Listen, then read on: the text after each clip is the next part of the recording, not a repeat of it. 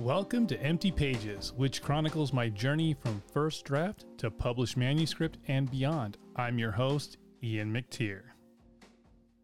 All right, if you're a return listener, welcome back. If this is your first time, welcome. I hope you find the information in these episodes to be useful. Also, if you are enjoying these, please leave a review and share with others. This is episode three, where I will be talking about what happened in the writing class I took in college. If you listened to the last episode, you will know that I made mention of a short story writing class I took in college that ended up derailing my writing for several years. One of the questions that gets asked by a lot of people is whether they should take a writing class or get a degree in writing. The answer generally seems to be that it's up to you to decide. These days, there are plenty of articles, YouTube videos, and podcast episodes that will tell you the pros and cons of taking classes. If you're wanting to know if taking one or more classes are for you, feel free to search these things out. In a nutshell, it's up to you, but it's not required to be a writer. And when taking classes, take from them the useful information and discard the rest. One piece of advice that I can definitely give don't let any teachers discourage you from writing, regardless of whether you are doing it for fun or with an eye towards eventually seeing your stories published. With that, let's jump into our time traveling DeLorean or our TARDIS, or head to the nearest Circle K and get in the time traveling phone booth, and let's go back to a time when Google, YouTube, and podcast had yet to be invented.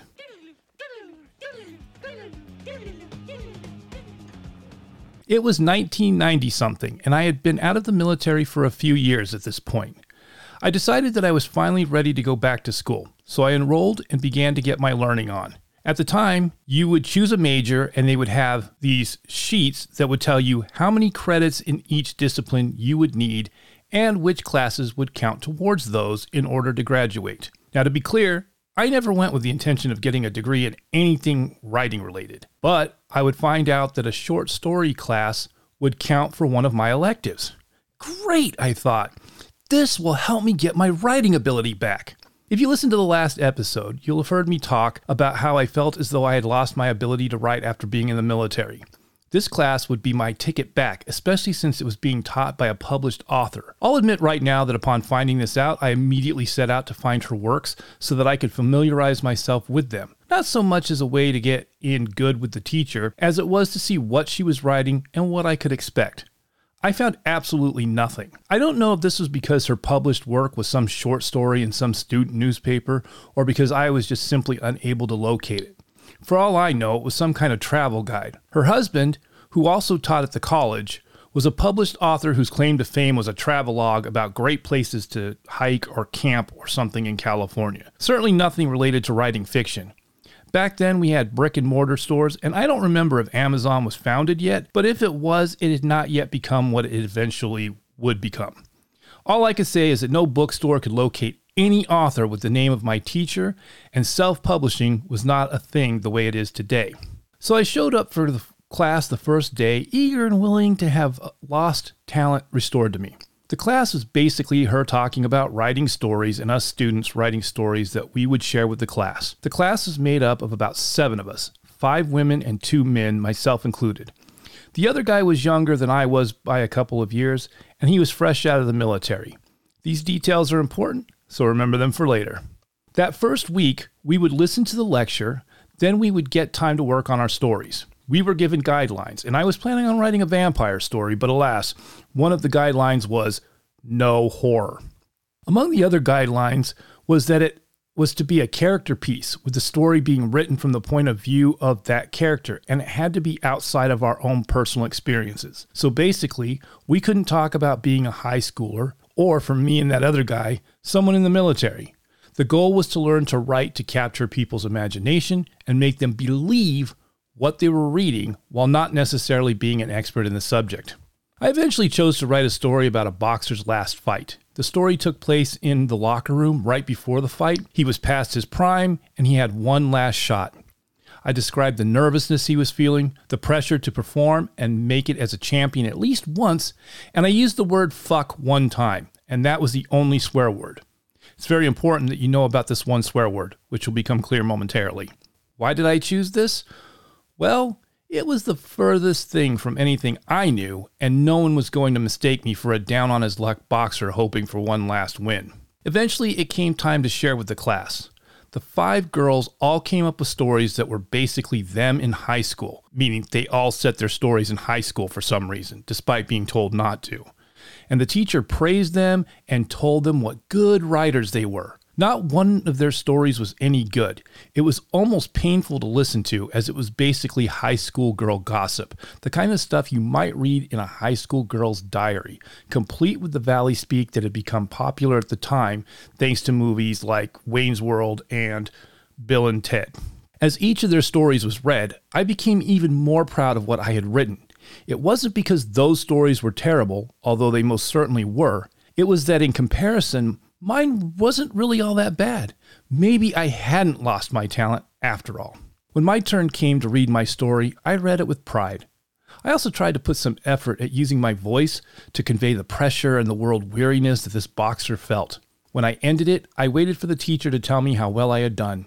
Instead, she told me that if I was going to pass her class, I would need to do much better that she didn't know why I was writing about a down on his luck boxer since I obviously knew nothing about that, and that writers should write what they know, and that it was lowbrow to use swear words.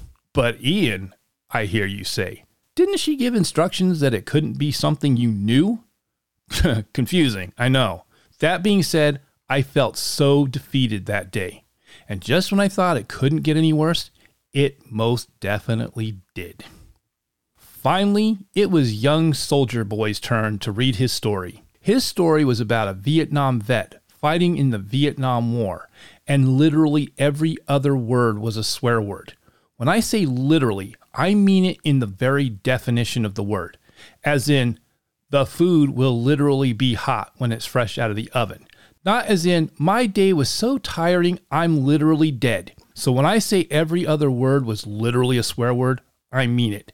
If you stripped his story of swear words, it would be half the original length. So this guy proceeds to read this out loud, not censoring a single thing, not even the dreaded C word that rhymes with punt.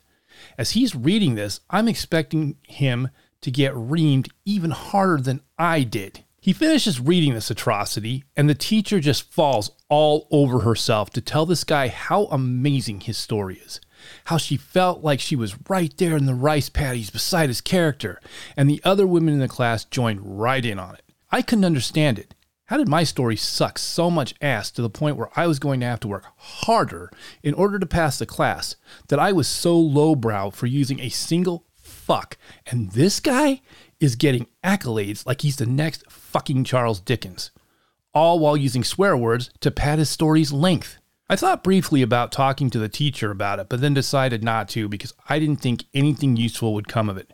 After all, if I was going to have to work harder, didn't that just underscore the fact that I had no talent? I left class that day and unenrolled from the course and never went back. And lastly, as a result of this, I literally stopped writing for several years. Was it a mistake to have done that? Should I have stayed with it and maybe had the next story possibly be lauded? Maybe, maybe not. To this day, I don't think anything I would have done in that class would have made a difference.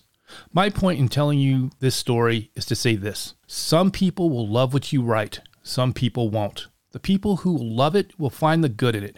The people who won't never will. It could be the most amazingly written story that even the gods would be forced to glorify for all time and eternity as the perfect example of storytelling, and the haters will still find something to hate. So if you do take class or classes, don't let anything discourage you. Take the good from what you learn and discard the rest. Don't internalize it. As for me, I have now embraced becoming a writer and write mostly horror story these days. I write what I want to read, what brings joy to me the end of the day, if none of my stories find fans or make money, I'll at least be able to die being proud of the things I wrote, instead of writing things that bring me no joy in trying to make the haters not hate. So, with that, that brings this episode to a close. Stay classy and write those stories. This has been another episode of Empty Pages. If you enjoyed what you heard and want more of it, you can follow me at Apple Podcasts Spotify, Stitcher, or wherever you get your podcasts from. Please leave me a review, as that really helps me out. And if you do, you might find your review featured in a future episode. You can find me at ianmctier.com, as well as on Twitter and Instagram as at ianmctier. Until next time, I'm Ian, and this is Empty Pages. Stay classy and write those stories.